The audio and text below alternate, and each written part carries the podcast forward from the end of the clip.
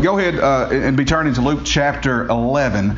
Luke chapter, we're going to skip around this morning. We're going to do a little jump, and Buffy's going to come back next week uh, to, to Luke chapter 10. But uh, we're going to jump ahead this week to 11. But before we read that text, let's uh, let's review. Who wrote Luke? Who wrote the book of Luke? Luke. Who is Luke? Physician, historian, doctor disciple maker, ministry companion of Paul. Who's he writing to? Theophilus, that's right. Who is Theophilus? Oh, hold on, hold on, hold on. Who else is he writing to? Gentiles, that's right. All right, let's not skip that. Who is Theophilus? It's most excellent. There you go. What does that mean?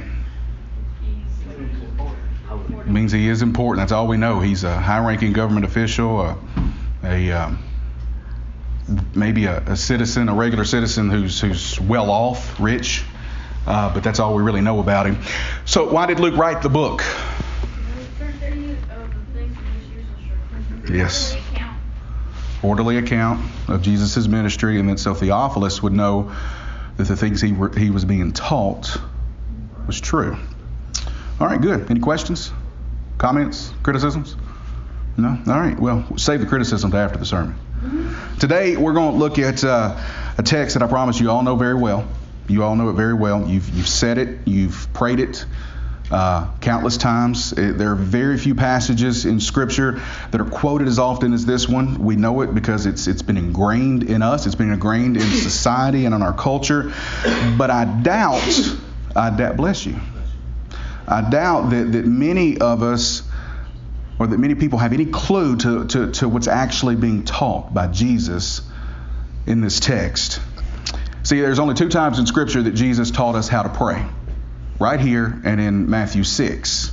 All right, and the text uh, in Matthew 6 isn't Jesus and Luke giving an account of the same event.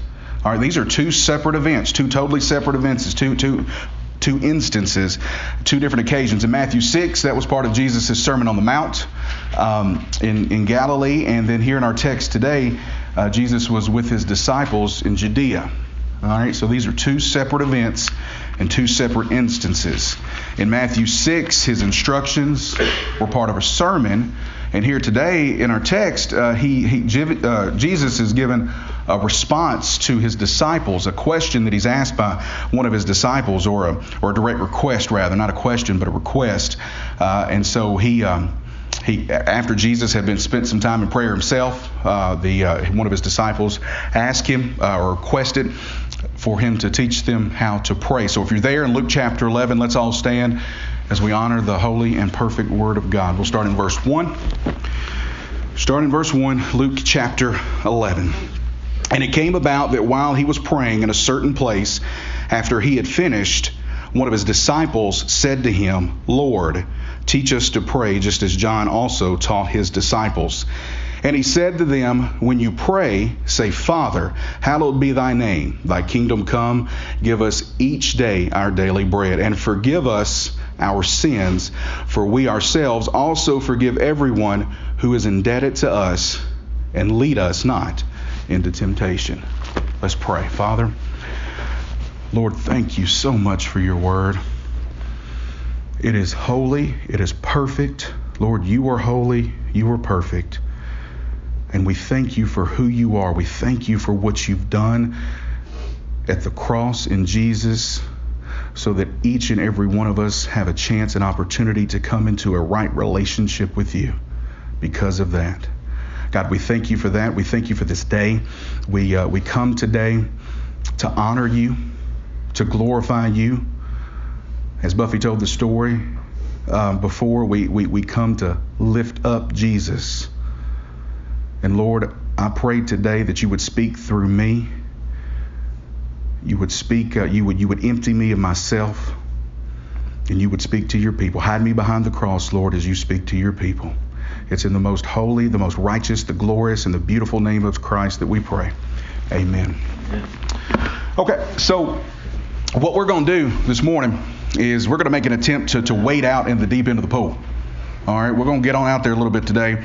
These verses, if you don't know, are like spiritual gold. It's like a spiritual gold mine, and I hope we can we can get some big truth out of this. Um, but I also understand that when I get finished here, there's going to be a lot more left unsaid than there is actually said today. Uh, but I pray that that, that, we, that we um, what we do discuss are the most important aspects of the text this morning. So before we jump in, let me I want to make a couple of couple of assessments. All right. Um, first of all, this is not the Lord's prayer. Did you hear me? This is not the Lord's prayer. This is the disciples' prayer. I know it's always, as, as long as I can remember, been called the Lord's prayer. Uh, and it really, most of us would, would, would refer to it as the Lord's Prayer. But the Lord's Prayer is actually in John 17, the high priestly prayer. That's the Lord's Prayer. Jesus did not ever need to ask for forgiveness as, he, as, as he's teaching the disciples in this prayer. So this is not the Lord's Prayer. Jesus never did anything he needed forgiveness for, right? So it's not a prayer to be memorized, it's not a prayer to be recited. Rather, it's a model of how we, because we're not Jesus, it's a model of how we are to pray and what we're to pray for. Okay?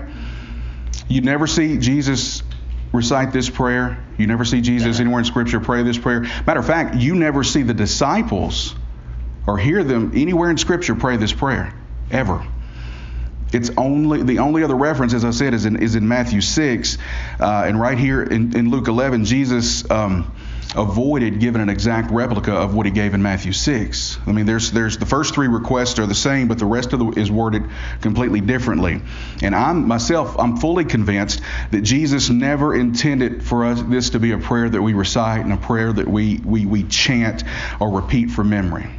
I'm fully convinced of that. Instead, what he's given us is a pattern to follow. This is a pattern. Um, it's like when you when you make. How many of you ever made business cards or or a resume or or something like that on, on, on the computer? What do you start with?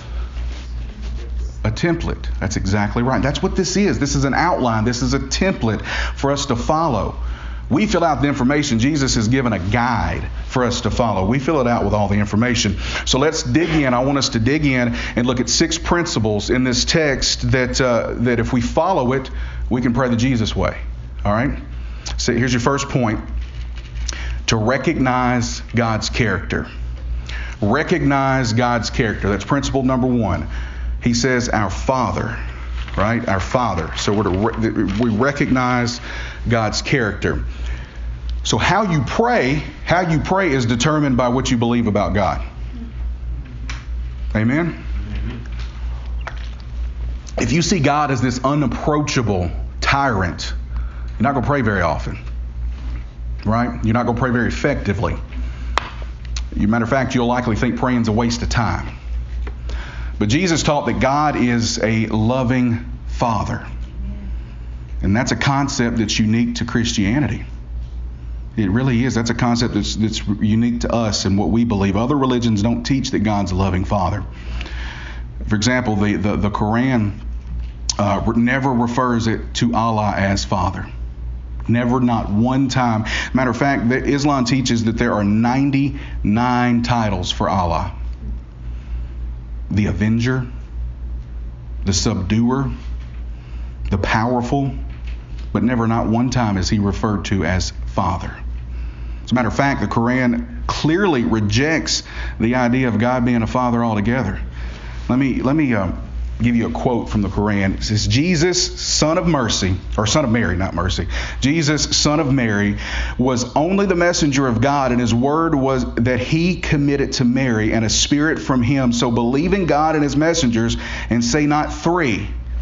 Say not three. That means the Holy Spirit." right? That's what he's referring to. That what they're referring to there. Say not three: Father, Son, Holy Spirit. Refrain. Better it is for you. God is only one God. Glory be to Him. Get this. He is above having a son. Yeah. That, the most radical truth Jesus taught was was his claim to being the Son of God. He said he said he came from heaven. He said that he had a heavenly father, and, and, and that's how he referred to God most of the time as his father. Right? There are in, in the Gospel of John there are 117 references Jesus made to God as Father. Just in the Gospel of John. The only time in the Gospel of John that he didn't refer to God as Father was when he was hanging from the cross. And he said, My God, my God, why have you forsaken me? That's the only time that he never referred to Jesus or, or to God as Father. So you also run across this camp of people who um, who we call universalists, right? They talk about this universal fatherhood. Um, they, they, they say God is the father of all people. Jesus didn't teach that. As a matter of fact, he taught the opposite of that. He clearly taught that God is not the father of everyone. He is not. He's only the father to those who are a part of his family, only those who have been adopted into his family. He told the Pharisees in John 8, "You are not," or, or he, in John 8 he said, "You are, you are of your father, the devil." That's right. You're of your father, the devil, and your want, you want to carry out your father's desires. So who is? I mean, we're in one or two places. We're either a father, or we are either a child of God and God is our Father, or we're child of the devil. There's no in between. There are two spiritual fathers, two spiritual families on earth. That's it. If you trusted Jesus as your Savior, and, and, and, then, then you can rejoice that God's your Father, and, and that He relates to you as a loving father or a loving father would relate to their child, right?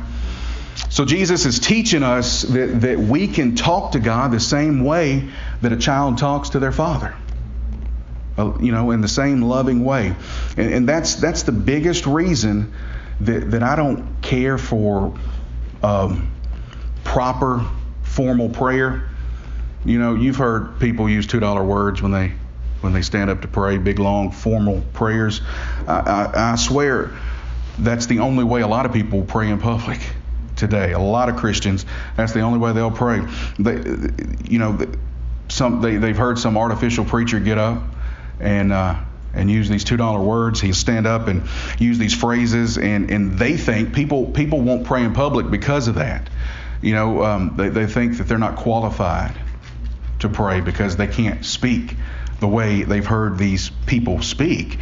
And, and I've never I, I've never understood myself um, and hopefully y'all, y'all, y'all can say that I don't, um, because I'm just as illiterate and redneck up here as I am down there. But, uh, but I, have never understood why a preacher will stand up here and completely, like he flips a light switch, and he becomes a completely different person when he stands in the pulpit, when he preaches, and when he prays. I mean, it, it sounds like he swallowed the Lord's table, uh, Lord's supper table or something.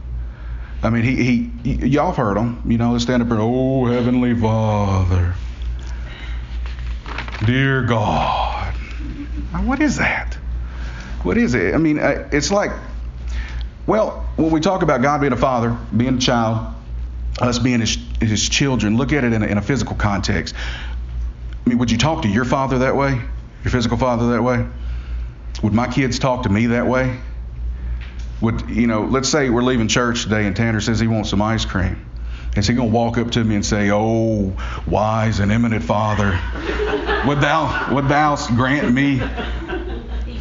Yeah, would you would, would thou didst grant me a, a dairy treat? I, I, I, can't even think of what to say. But uh, I swear that's how pastors pray. That's how a lot of people pray. And y'all know it. Y'all know it. Y'all hear it. it. You know, it wouldn't be in no way disrespectful for him to say, "Hey, Dad, can I can we go get some ice cream?" That's not disrespectful. He didn't say, "Hey, old man, give me a dollar, give me a five to go get some ice cream." Huh? That's probably what he would have said. Yeah, yeah.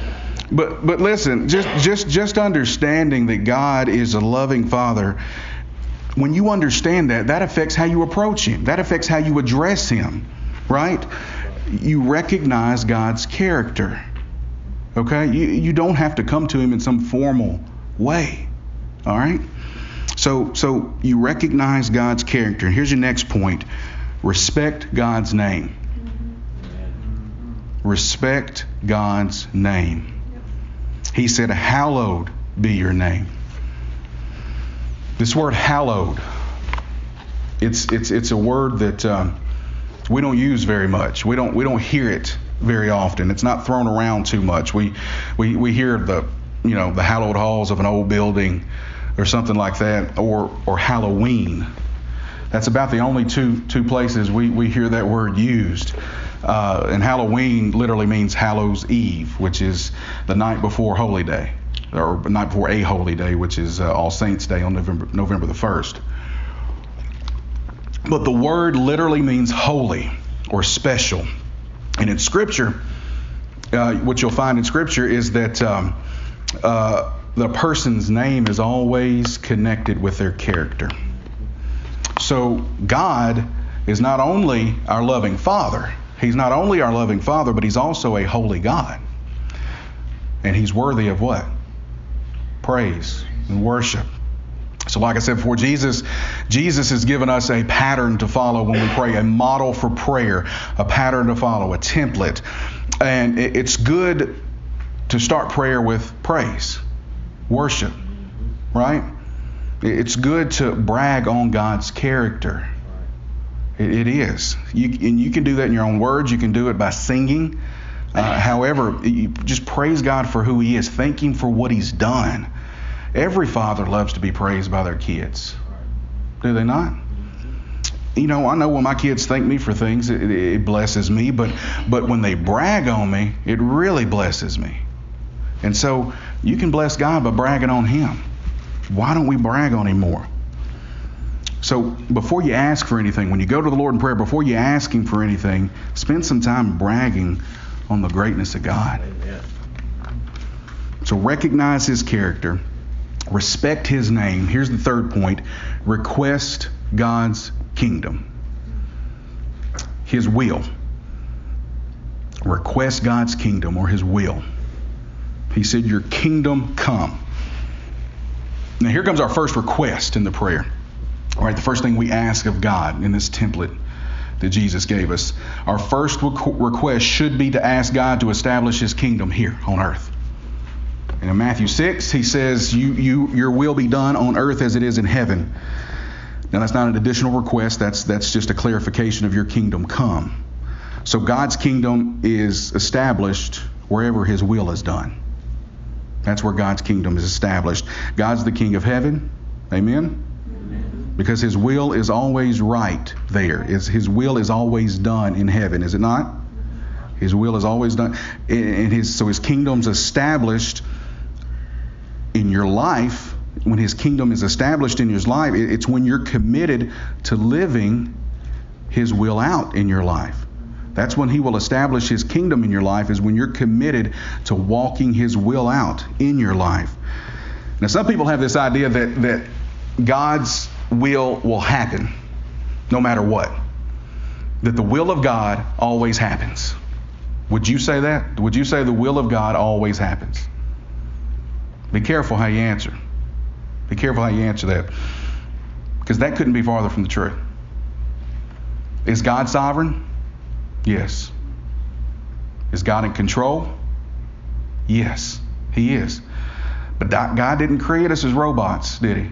He didn't make robots that, that automatically do His will 100% of the time. That didn't happen. Let me illustrate that. What does God say about sin? What does the Bible say about sin? How does God feel about sin? He hates it, exactly. So, do you think God it's God's will for you to sin? No. But do you still sin? Yes. Does God's will always happen? Nope. Okay. So you still sin. If God's will is all, uh, if His will always happened, you wouldn't sin, but you do. See, there's a depth to His will that we need to understand. It's not what we see on the surface. There's a depth there. That's why it's so important for us to dig when we study Scripture. We got to dig in, dig beneath the surface. Words mean things, right? So, so let, us talk about this. When we talk about God's will, there's two words in the Greek for God's will. Just like love, in the English language, there's four words for, or there, there's one word for love, but there's four Greek words. In, in, in Scripture, there's two words for the will of God. Two different words. We have belima, belima, which is God's will, we have thelema, All right? God's Belima, God's Thelema. All right? Now in English, both words mean God's will. All right? But one word, Thelema, means God's absolute divine will. All right? Thelema is God's absolute divine will, meaning that it will come to pass. God's thelema, God's will, will come to pass in, the, in that. Belima is God's desire. All right, that's He desires us not to sin. God's desire is for none to perish, but all to come to repentance. Do some perish? Yeah, right. Do all come to repentance? No. So it's His desire and not His divine will. So, so there's there's a difference there. If God's will was always done, then why is Jesus teaching us to pray for God's will to be done? Jesus wouldn't be teaching us to pray for God's will to be done if His will was always done. So His will is always done in heaven, right? His will is always done in heaven, but not on earth. And that's why we have to pray for it to be done. But not only pray for it to be done, but then we have to be obedient ourselves to walk in it and, and, and do His will ourselves. You know, as we live in a, a dirty world, we live in a nasty, nasty world, and, and, and God's will and His, His desire, both of them. Uh, but well, actually, his no, no, not both of them. Let me say that again. His desire, God's desire, isn't done a lot of times, right? That's why we pray for the kingdom to come, because when it comes into your life, when the kingdom of God comes into your life, then you'll be able to to to walk out His will in your life, right? And so we want it we want his will done on earth as it is in heaven. Amen? Y'all following? Good. All right. So when most people die, um, they most people leave what? When, when, when you die, most people leave a what? A will. A will. That's right. So let's say I'm rich, which will never happen, but let's say let's say I'm rich and I write out a will that says I want to leave all my money to Crossway when I die. All right? Well, if I die and my kids and my family don't read that will, they just start fighting over this money that I have and arguing, what's likely going to happen? My will won't be done, that's right. But relationships will be strained, they will be broken, right? Because they didn't read my will and they didn't follow my will. They assumed that they knew they assumed each of them knew my will. They knew what I wanted. They assumed that. And so their relationships with each other, their fellowship with each other was broken. Um, guess what? God's will is connected to God's word. His will is connected to His word. He's already clearly stated His will in this book. That's it. That's why we got to commit ourselves to reading it, to studying it, to knowing it, so we can determine what His will is right? It's dangerous to presume, to, to presume the will of God. It's dangerous to assume that you know the will of God. Study God's word and pray that His will be done in your life and be willing to do it yourself. Okay? So, so we recognize God's character, we, we respect God's name, we request God's kingdom. Now, here's the next point we rely on God's provision we rely on God's provision. He said, Give us each day. So, this part of the pattern teaches us, actually, it teaches us a lot. First, it, it teaches us that it's God who supplies everything we need, right? Even the most basic needs and necessities that we have, God supplies it. Paul said in Philippians 4 that my God shall supply your needs according to his riches and glory through Christ Jesus. So no, notice there, he says, My God shall supply all your needs. He didn't say all your wants. He didn't say some of your needs. He said, My God will shall supply all your needs according to his riches and glory through Christ Jesus. There's also significance um, in the phrase each day. Give us each day. See, Jesus was telling, t- telling us and teaching that, that, that we've got to do this daily. We've got to depend on Him daily, not once. Can't rely on what we did yesterday, right? Every single day. You go to the grocery store, what do you do? You buy groceries for a week, two weeks, a month, right? You stock up, you stockpile. Prayer doesn't work like that. Prayer does not work like that. You can't stockpile your prayers. Or th- think back in the Old Testament. You remember when uh, the Israelites were wandering around? God provided them with fresh manna every day, except the day before the Sabbath, but He provided them with fresh manna every day. And, and they, they couldn't rely on yesterday's manna because yesterday's manna was rotten, right? So, so yesterday's prayers do you no good today. They have no effect. They're not effective for you today. Not yesterday's prayers. To be effective in your prayer life, you've got to be consistent. You've got to set aside time to be with the Lord. You've got to learn to pray without ceasing, but but more importantly, set aside time. That's what that was his Jesus' habit. How many times in Scripture do we see Jesus going alone to be alone with the Father? A lot. That's right. He would go away to quiet places. He would get away from everybody to be alone with the Father. So should we. Every one of us. Our lives are busy. They're stressful enough. They are. They, they're demanding. So we've got to be intentional. We've got to be intentional to make time to be alone with God. We have to be, just like Jesus did. All right. So, so we recognize God's character. We we respect God's name. We request God's kingdom. We rely on God's provision. Here's your, here's your fifth point. We reflect on God's forgiveness. Reflect on God's forgiveness. He says, Forgive us our sins. I said earlier that uh, this isn't the Lord's Prayer, right? I don't believe Jesus personally ever prayed this prayer. We know he was sinless. He never did anything wrong. There was no need to ask for forgiveness because he never did anything he needed forgiveness for.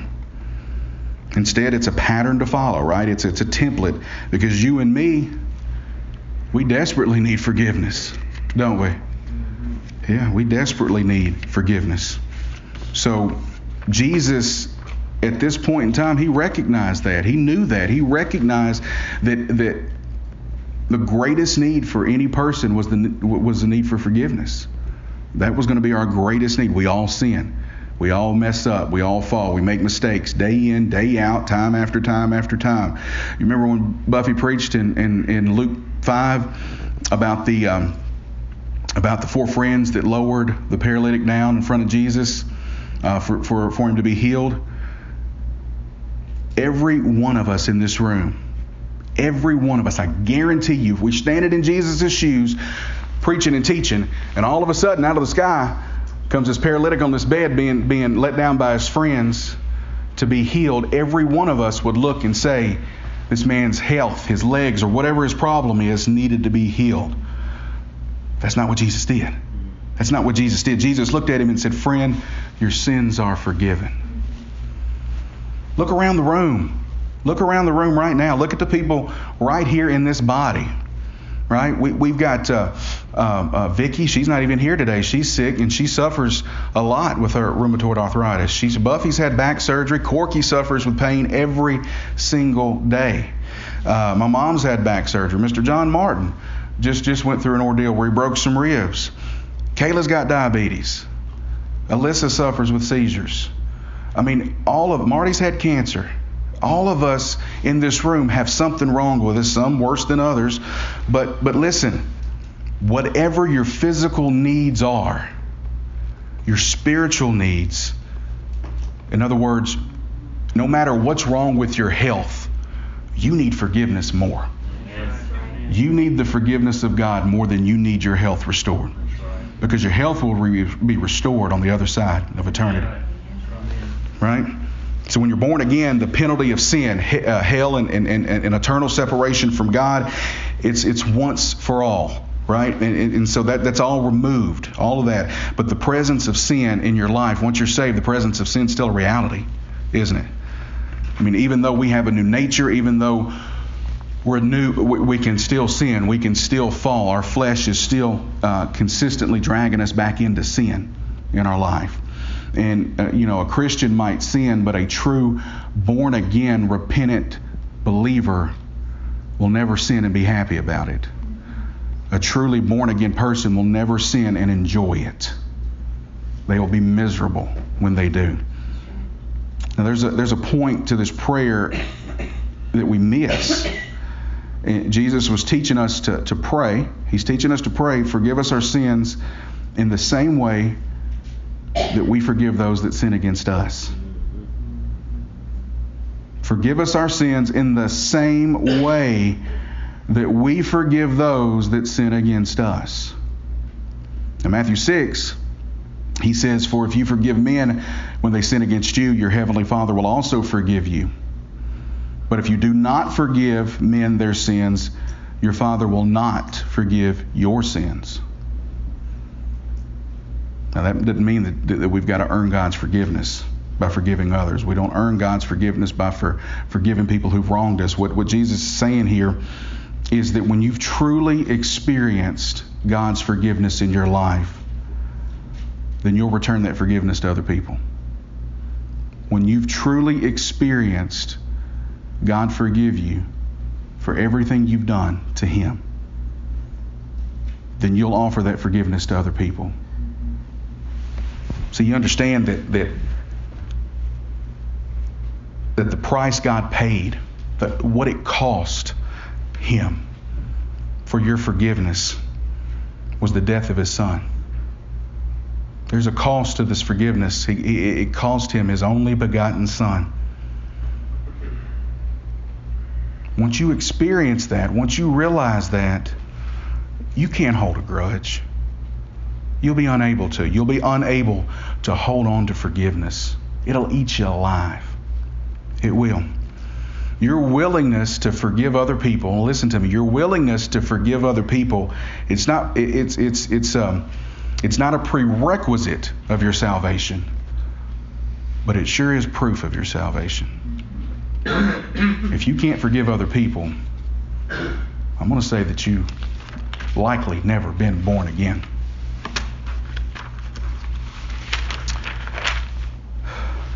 See, un- unconfessed sin, we've talked about this before, but unconfessed sin will, will hinder your prayer life. It will. If nothing's happening in your prayer life, if nothing's moving, if nothing's happening, then, then you need to check the sin in your life. You need to, to, to see what you're hanging on to, right? There's probably some things that you that you you act like God doesn't even know it. You see what I'm saying? That's the stupidest thing, in my opinion, to hang on in unconfessed sin because we act like we're going to hide it from God if we don't confess it to. He already knows. You're just making yourself miserable by not confessing it. David said in Psalm 66, listen to this. He said, if I if I had cherished sin in my heart, if I had cherished sin in my heart, the Lord would not have listened. God. If I had cherished sin in my heart, the Lord would not have listened. So so why are you hanging on to it? What are you hanging on to? What grudges are you holding? What forgiveness are you holding back? You're mad, you're upset, you're hurt at some family members for something they did or didn't do. They forget your birthday. They, they, they didn't call you. They didn't come by and see you. They do you wrong. They steal from you. They take from you. You hold on. Uh, you've been mistreated. And here's one for me you've been mistreated by a boss, so you hold a grudge. That's a tough one for me. Listen, you got to let it go. You got to let it go. We find that we find that, it, that it's, it's hard to forgive people because here's the problem, and, and I'm just speaking personally for me. I'm, I likely can speak for you too. I don't know. It's hard to forgive people because you think people have to earn your forgiveness. They have to earn. They have to come up and say, "I'm sorry." They have. They don't deserve for you to forgive them. So we hang on to it. We hang on to it for years, right? It eats us alive. Some people die with grudges and hatred for other people. Not a person in this world, not a person that has ever lived in this world deserves to be forgiven by God. Nobody deserves to be forgiven by God, but by His grace, He forgives us. And we should do the same thing. We should do the same exact thing. So we recognize God's character. We respect God's name. We request God's kingdom. We rely on God's provision. We reflect God's forgiveness. And now, here's our last point we remain on God's pathway. We remain on God's pathway. He says, Lead us not into temptation. Now, here's something we've misunderstood about this prayer. All right? The wording here has been misrepresented. All right? It literally means, what, the, what, what this text literally means here, lead us so that we will not fall into temptation and deliver us from the evil one. Lead us so we will not fall into temptation. God can't lead you into temptation. James chapter 1, James writes, When tempted, no one should say, God is tempting me. For God cannot be tempted by evil, nor does he tempt anyone. But each one is tempted when, by his own evil desire, he is dragged away and enticed. God's pathway never leads to sin. Never. It's our flesh. It's our filthy flesh, our own evil desires. It's our own pride. See, that's the big one. It's our own pride that makes us want to leave God's pathway. But prayer helps you remain on God's pathway. Write that down. Prayer helps you remain on God's pathway. Prayer helps you remain on God's pathway. See, the devil is, is the evil one, and, and he hates it when Christians what? Pray. The devil hates it when Christians. See, he laughs at all of our work. Everything that we do that we say we're doing in the name of Jesus, Satan laughs at that, right? He could care less. He mocks our wisdom and our intelligence. He could care less how smart we think we are or what we think we're doing for God, but he trembles when we pray. He trembles when we call out the name of Jesus. Charles Spurgeon said, I would rather teach one man to pray than to teach ten men to preach. Mm-hmm. Let that one soak in. Greatest preacher of all time, the prince of preachers, greatest preacher, I think, arguably, that ever lived in this world said, I would rather teach one man to pray than to ten men to preach. Hmm. Every day we're tempted to jump off God's pathway. Every day. We Satan throws some some kind of enticing something to, to, to get us and lead us astray, lead us off the path. And most people, and, and some of us are included in, in what I'm about to say next, and this one might sting, but, but most people are on the pathway, are on the pathways of their own design. Right? They're on the popular pathway. They're trying to be like everybody else. They want to do, they want the stuff that other people have. They want to be like everybody else. The pathway this pathway is is uh, that a lot of us are on. It's it's like I said, it's it's our, by our own design. We build it brick by brick by brick, and we build it out of pride. We build it out of pride, our own selfish desires and wants. But God, um, I'll share this with you. God gave uh, Melissa some some interesting insight um, back last year, and her and I talk about this from time to time, but. Um, she, I don't think she realizes how profound it really was, and it, and it really kind of um, impacted me. But but I want to share it with you because it, it speaks to this point. Six words. I want you to write this down. Six words. I want you to look at them. I want you to, to, to, to concentrate on them and remember them. So what? What does it matter? So what? What does it matter? That's it. So what? What does it matter? You talk on the radio for a living, you're a big deal. So what? What does it matter? You're a supervisor and you, you manage three or four people. So what? What does it matter? You went to college and you got five master's degrees and three PhDs. So what? What does it matter? You got new cars and new boats new motorcycles, a big house. So what? What does it matter? At the end of your life, when you stand face to face with the creator of this world, all that's going to matter is if your debt is settled. So you're a sinner. Bible says the wages of sin is what? Death. So that's a debt that has to be settled. No ifs, ands, and buts about it. That has to be settled. You can't look at God and say, hey, God, look, man, I work at Simmons Bank and I sold $20 million last year in money. Hey, look at all these degrees that I earned. Look at all these patients I got. Hey, God, look at all my look at my bank account. Look at my cars. Look at my house. What's he to say? So what? What does it matter? What does it matter? In that moment when you're standing before God, if it doesn't matter to eternity, then it shouldn't matter in your life. If it doesn't matter to eternity, it should not matter in your life. Stop wasting your life focusing on stuff that doesn't matter in the end.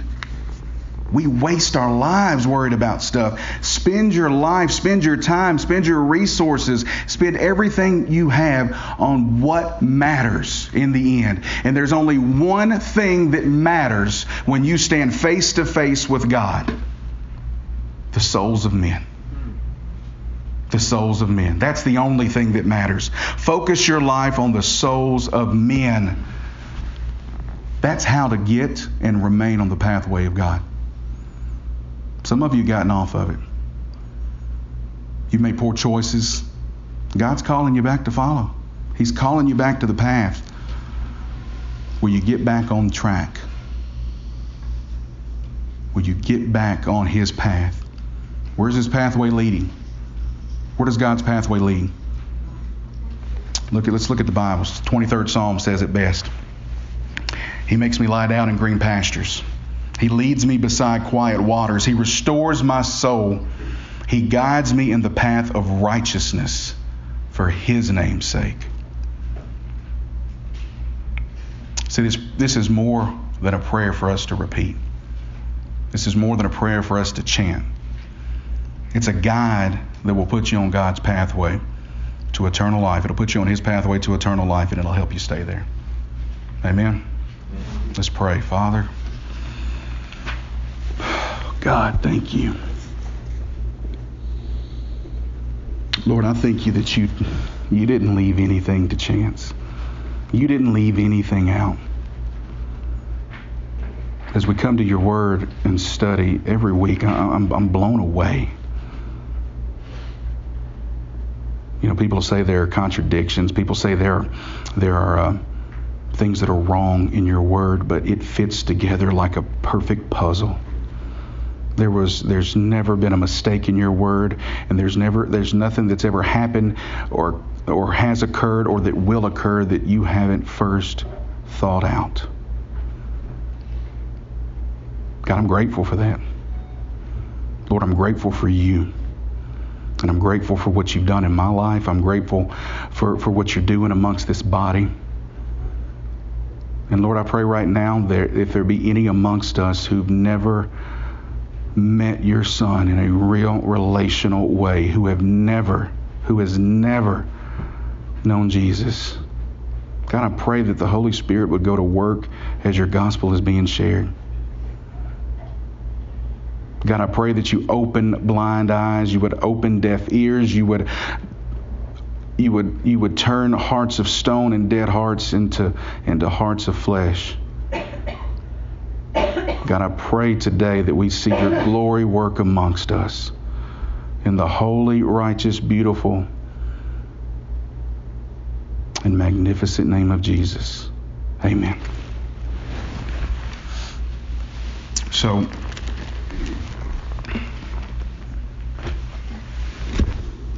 why are you here? Not just in this building but why are you here? How did you get here? Why do you live? Why are you here? Do you know? Why did God create you? For His glory, for His purposes, not your own. In the end, it doesn't matter what you've done in life. It doesn't matter where you've gone, who you've met, what you know, what you did for a living, who you thought you were. It's not your world. And you weren't created for your own glory. You weren't created for your own your own um, worship. You know, for people to worship you. You weren't created really and truly just to be happy. God created you for His glory, and He's not concerned with your happiness as much as He's concerned with your holiness. God created you to bring Him glory. And what we've done, every person since Adam has robbed Him of that glory. And it's because of the pride that I talked about earlier. We have robbed God of that glory. We wanted to be like, we just like Adam and Eve, we wanted to be like God. We wanted to know the things that God knows. We wanted to see the things that God, we wanted to have the power that God had. We wanted to be just like Him. We wanted that knowledge and that wisdom. And so we, we, we try to take it, we rob Him of that glory. And because of that, we've been, we've been cursed. We've been cursed. Everybody since Adam, everybody who that is born is born in Adam, which means they're born sinners apart from God, separated. Separated. And it's only through Jesus can you come back into a right relationship or come into a right relationship with Him. It's only through Christ. See, because God requires perfection, right? He requires sinlessness. Have you ever told a lie? Buffy asks this all the time. Have you ever told a lie? Have you ever looked at another person with lust? Have you ever have you ever uh, been angry with somebody else? Even one small white lie is enough to send you to hell for all of eternity because God requires perfection and you've never been perfect. There's only one that has ever been perfect. It's Jesus. So, in order for you to be right with God, in order to stand right before God, you got to have a substitute because, like I said, the wages of sin is death. When you stand face to face with a holy God and you have committed a sin, what happens? You got to pay for that. You're going to reach down in your pocket and find enough money to cover it. Not going to happen. Doesn't work. God doesn't work that way. Oh God, didn't I did I do this good? Didn't I didn't I help these people? Didn't I give this away and give that away? What's he gonna say? Matthew seven, I never knew you. Away from me, your worker, you worker of iniquity. I never knew you.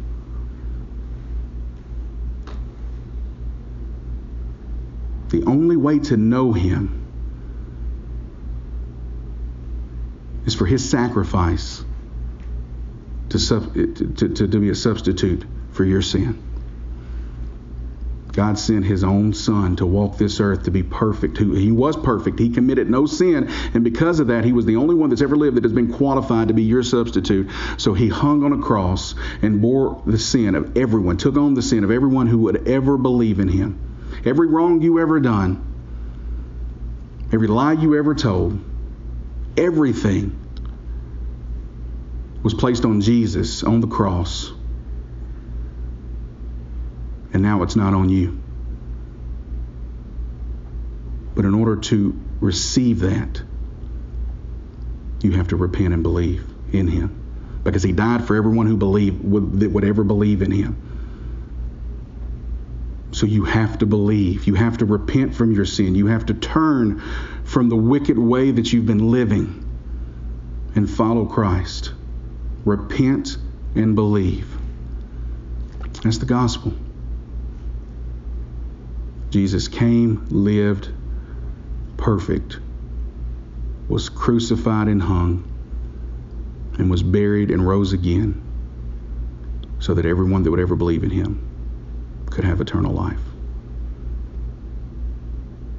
That's John 3:16. God gave his only begotten son. Would you believe in him today? Don't walk out these doors without repenting. If you have never turned to God, let me tell you something. You know as well as I do, you could pull out on this street, get hit by somebody. Buffy can tell you, a medical examiner, he sees it all the time. You, you might not make it home today, have a heart attack, whatever the case is. And in that instant, be standing face to face with God. Well, God, I was going to do it but you didn't. Away from me, I never knew you. Don't walk out of these doors. Don't put it off another minute. That's there's the reason the Bible says today is the day of eternity, or today is the day of salvation. That means there's never been another time, a better time to turn to God than right now. Right now. If you never have believed and repented, turn to God now, because you're not promised another day, another second of life, another breath. So we all stand. David's going to sing during this time of invitation. If you um, if you've never received eternal life, if you've never turned to Jesus, you can walk down during this time and we can talk about salvation. If you've been visiting with us for a while and you want to talk about membership here at Crossway, well, we can talk about that and have a conversation about that. If you've uh, um, want to come down to the altar and pray, want somebody to pray with you, uh, we can do that. Um, talk about baptism, whatever the case is. But uh, I'd say as the Holy Spirit is moving right now, follow the lead of the Holy Spirit.